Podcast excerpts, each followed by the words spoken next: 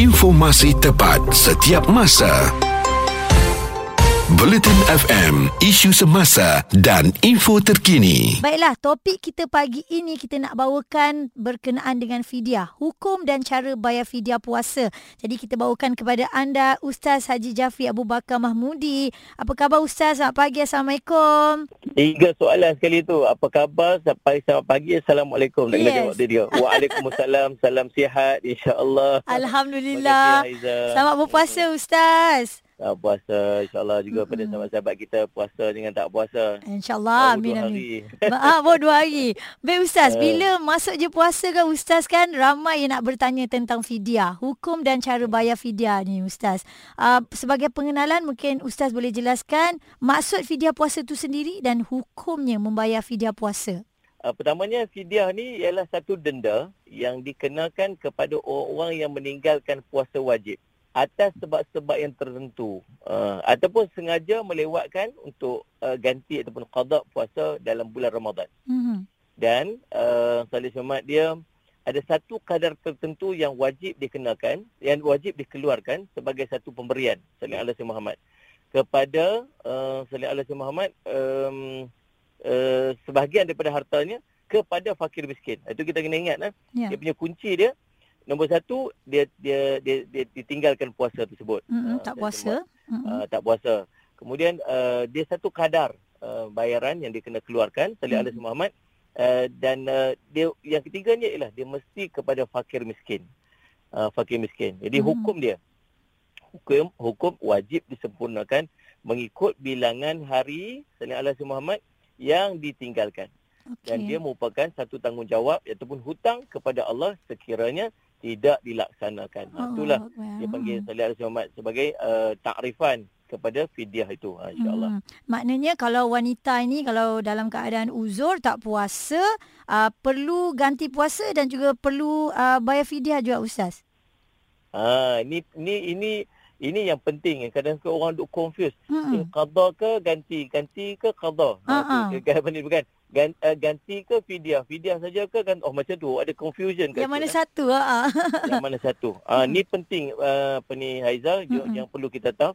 Dia ada tiga kelompok orang eh, tiga Mm-mm. kelompok orang. Ada orang yang dia kena qada fidyah, uh, qada puasa dan bayar fidyah. Ya. Ada orang dia bayar fidyah saja. Ada orang dia qada puasa saja. Ah tu itu Hmm. tiga poin yang kita kena ingat eh. Kita ni duduk pada posisi yang mana? Ha. Yang pertama qada puasa dan bayar fidyah. Yang kedua bayar fidyah saja. Yang kedua qada puasa saja. Hmm. Okey, kita cuba untuk bahagikan. Ha, tu kena buat catatan tu nanti kod uh, miss out eh. Okey, ustaz. pertama, Ustaz, oh, Ya. kalau ustaz nak bagikan kita sambung sekejap je lagi sebab ramai yang Ya, ambil betul. telefon ni nak nak masuk dalam note ni ustaz supaya tak terlupa eh. Yang tadi ustaz ada kata ada tiga ustaz eh. Um. Uh, satunya fidyah puasa dan juga kadar puasa. Yang keduanya kadar puasa saja. Yang ketiga fidyah puasa sahaja. Ah, boleh ustaz Betul. terangkan. Yang pertama orang yang kena qada dan kena bayar fidyah. Kena qada dan kena bayar fidyah. Yang pertama Dua-dua kena buat eh. orang perempuan Hmm. uh, uh, duduk kena buat, duduk kena buat. Okey. Yang pertama, perempuan hamil yang bimbangkan keselamatan kandungan jika berpuasa.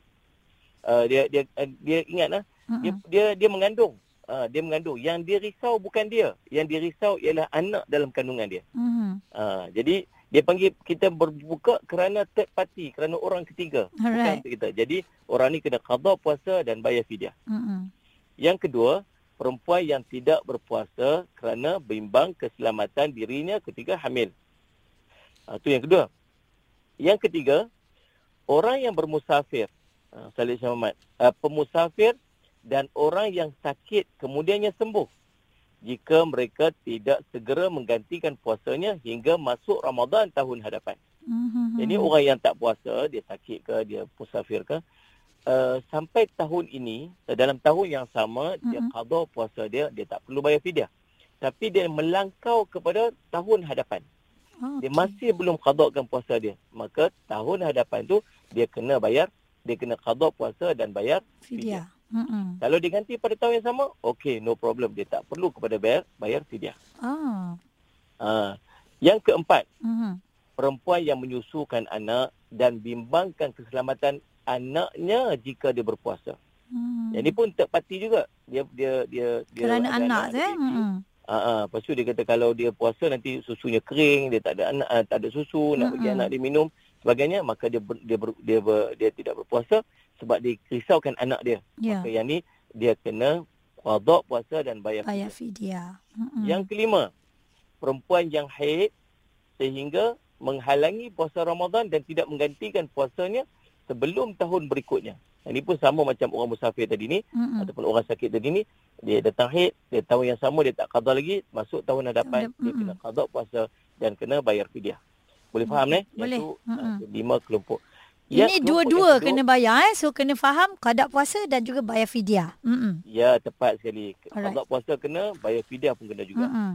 okey yang kedua kelompok yang hanya diwajibkan bayar fidyah sahaja Hmm. fidyah saja qada tak perlu yang pertama orang tua yang sangat uzur dan tidak mampu lagi berpuasa Mana? Ni bukan puasa-puasa sunat lah. Ni puasa Ramadan dan puasa wajib. Eh. Ha, dia tak mampu dah. Dia memang dah uzur boleh sangat lah, dah. eh, Kalau suruh pun dia tak mampu dah. Yang ni dia bayar fidyah saja. Hmm. Yang kedua, orang yang sakit dan tak ada harapan sembuh lagi. Memang sakit dah, lantar dah. Tak boleh nak puasa lagi dah. Tak ada harapan nak sembuh lagi dah. Maka bayar fidyah saja memadai untuk dia. Itu dua kelompok yang bayar fidyah sahaja. Hmm. Kelompok ketiga, golongan yang diwajibkan qada puasa sahaja. Okey. Yang pertama, perempuan yang menyusukan anak dan bimbang keselamatan dirinya jika berpuasa. Ingatlah, dia susu anak tapi bimbang diri dia, diri dia. Okey. Bukan bimbang salih alih sama anak dia. Bukan yang terpati lah Bimbang macam Ustaz kata tadi. Ha ah. Betul. Dia Yang ni dia dia. hanya uh, qada puasa saja, tak perlu Mm-mm. mm fidyah. Yang kedua, perempuan hamil yang bimbang keselamatan dirinya jika berpuasa. Bukan Mhm. anak, ah, diri dia. Salih Jumat. Yang tadi, bimbang keselamatan anak dalam yang dikandungnya. Mhm. Uh, maka Salih Jumat terpati juga. Hmm. Maka yang ni Salih Jumat kena bayar. Ya, kalau kalau terpati, uh, nak mudah faham macam ni lah Haizah. Ya. Kalau kita buka puasa kerana orang lain, maka kita kena qada puasa dan bayar fidyah. Ah. Kalau kita buka puasa kerana kita, maka kita buka puasa eh, kita uh, bayar qa- qa- qada saja Hmm. tanpa perlu bayar Fidyah. So, Mm-mm. hmm.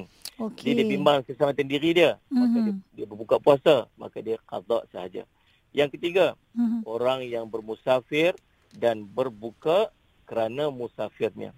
So bila kita bermusafir sebenarnya kita boleh buka puasa Aizah walaupun kita tak ada apa-apa pun sebenarnya. Mhm. Tapi saya cuma tapi janganlah ambil mudah sangat. Ya. Ayyam ma'dudat faman kana minkum maridan aw ala safarin fa'iddatun min ayyamin ukhra walladina yutiquna fidyatun ta'am miskin tersebut. Dan beberapa hari tertentu maka barang siapa di antara kamu sakit atau dalam perjalanan lalu tidak berpuasa maka wajib mengganti sebanyak hari dia tidak berpuasa pada hari-hari yang lain. Mhm. Dan bagi yang mereka berat menjalankannya maka wajib membayar fidyah iaitu memberi makan orang miskin. Jadi boleh tak kalau kita bermusafir kita buka puasa? Boleh. Nah, tapi janganlah ambil mudah-mudah sangat. Mm-mm, macam sengaja pula kan Ustaz kan. Ha. Ah, tapi tak apa okey tau. Dia, dia tak berdosa tau. Dia tak Mhm. salah pun.